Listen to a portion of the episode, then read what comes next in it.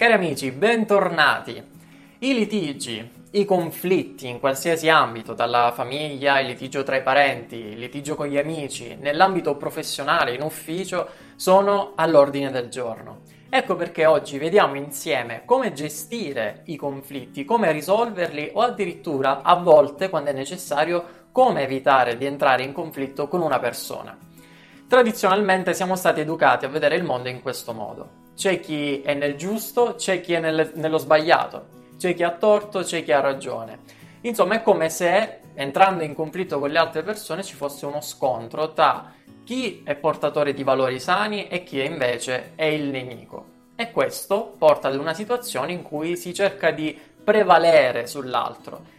Ne esce qualcuno vincitore, ne esce qualcuno come perdente.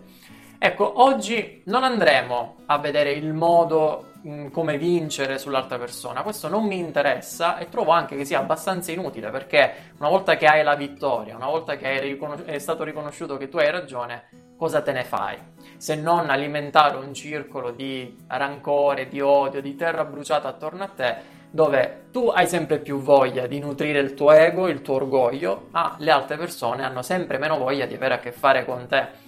Oggi facciamo riferimento invece alla comunicazione non violenta. Il modello che è stato ideato e diffuso da Marshall Rosenberg e che si concentra proprio sul risolvere i conflitti attraverso uno stile di comunicazione non violento, di non prevalere sull'altro, di cercare di annientare l'altra persona. Allora, questo modello si sviluppa in quattro step. Il primo step è quello dell'osservazione. Spesso cosa facciamo nei confronti dell'altra persona quando entriamo in conflitto? Additiamo, condanniamo ed esprimiamo una critica, un giudizio. Ad esempio, tu menti sempre, tu mi prendi in giro, tu fai finta di capire oppure non ascolti, non capisci. Ecco, questa è una valutazione, è un giudizio ed è anche una presunzione da parte nostra di conoscere le intenzioni reali dell'altra persona, che però non corrispondono alla realtà sono delle valutazioni astratte che non hanno dei dati concreti. L'osservazione, quindi il primo step, ti permette invece di andare più a fondo verso la ricerca di qualcosa che si può esprimere in modo concreto, un evento, un'azione, un comportamento reale. Ad esempio, facciamo finta che in una coppia ci sia il momento di decidere eh, come suddividersi le faccende di casa. Allora c'è la donna nella coppia che decide per l'altro e assegna il compito di lavare i piatti e lavare la cucina. Questo crea un malcontento perché non c'è stata una contrattazione, se vogliamo, un decidere insieme, ma c'è stata una presa di posizione. Allora lui potrebbe pensare, eh, decidi sempre tu per me, oppure vuoi il controllo della situazione. Ecco, questo è un giudizio, ma andando invece verso il concreto, l'osservazione ti porta a dire hai deciso per me di mm, lavare i piatti. Hai deciso che io debba occuparmi della cucina. Il secondo step è quello dell'esprimere le proprie emozioni, il proprio stato d'animo rispetto al comportamento evidenziato. Qui dobbiamo stare attenti perché a volte quando esprimiamo come ci sentiamo andiamo e cadiamo nella trappola dell'esprimere invece il giudizio e l'intenzione. Per esempio, hai deciso tu eh, che io debba lavare la cucina e questo però mi fa sentire manipolato, mi fa sentire controllato. Ecco, manipolare, controllare. Come vedi c'è un giudizio e c'è anche quella presunzione di esprimere ancora una volta l'intenzione dell'altra persona. Le emozioni invece sono quelle, le conosciamo, e quelle dobbiamo esprimere. Ad esempio, mi sento arrabbiato, mi sento triste, mi sento frustrato. Ecco, questo è lo stato d'animo nei confronti del comportamento e dell'atteggiamento che riferiamo all'altra persona e che abbiamo osservato. Terzo step è quello del bisogno. Bisogna cioè eh, riconoscere ed esprimere il nostro bisogno prima di tutto. Cioè, mi sto arrabbiando perché è successo questo ma qual è il mio bisogno di fondo?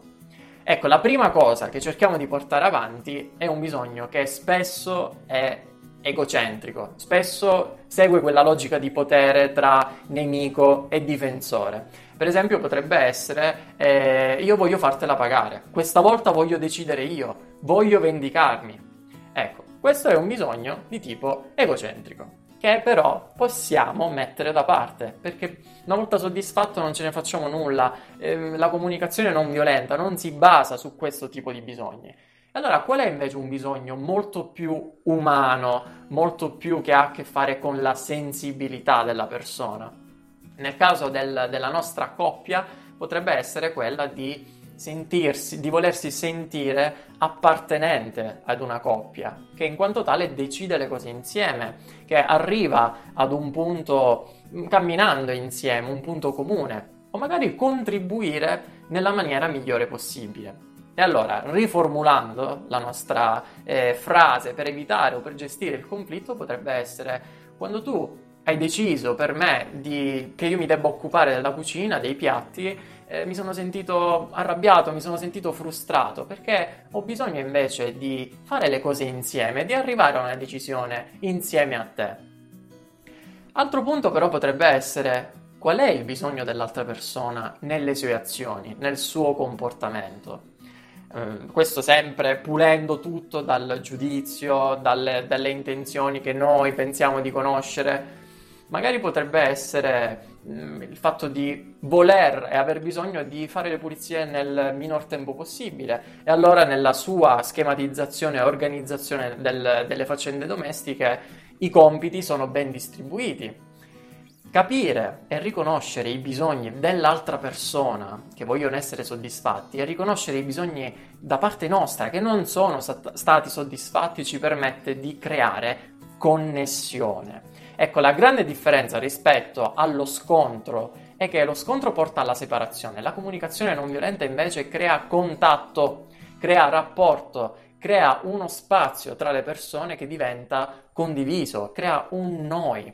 Ed è questa la cosa apprezzabile nelle relazioni, è questo il vero scopo di un rapporto che ha intenzione di creare il bene comune ed è questo lo scopo della comunicazione non violenta. Io vado verso il tuo bene comune e ti do tutti gli strumenti, tutte le possibilità di venire incontro a me verso il mio bene comune, verso la soddisfazione dei bisogni sia miei che tuoi, bisogni reciproci.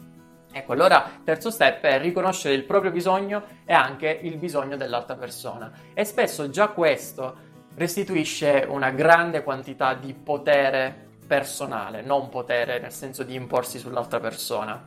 Un potere che ti permette di riconoscere che magari si sta lottando sullo stesso piano. Allora puoi deliberatamente decidere di fare un passo indietro, perché magari in questo modo vedi la condi- una condizione che sia favorevole per entrambi. Ah, vuoi fare tutto tu? Va bene. Perché devo mm, nutrire il mio orgoglio di aver parte in questa cosa? Se vuoi fare tutto tu, va bene, io mi dedicherò a qualcos'altro.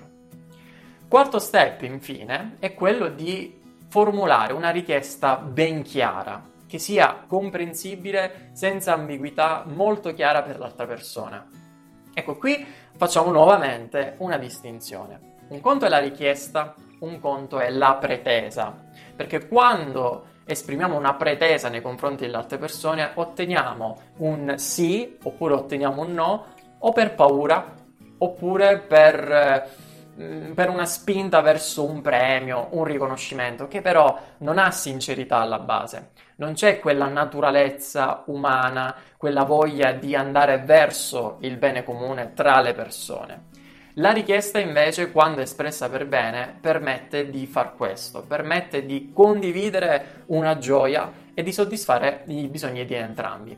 Per esempio, sempre nel caso del nost- della nostra coppia, potrebbe essere e mi piacerebbe invece chiederti se possiamo arrivare a una decisione insieme. Mi piacerebbe eh, per una volta scambiarci i compiti. Oppure che ne dici se possiamo fare una volta a settimana delle cose diverse, ridistribuirci eh, le pulizie? Ecco, questo è un esempio di richiesta. Eh, proposte in modo non violento, proposte in modo chiaro e che lascia soprattutto spazio all'altra persona di offrire le proprie possibilità, di creare una contrattazione che però non c'è un vincitore, che non dà vita a un vincitore o a un perdente, ma una contrattazione verso la felicità, la felicità comune, la felicità della coppia, la felicità nell'ambiente di lavoro, nella famiglia, in qualsiasi contesto.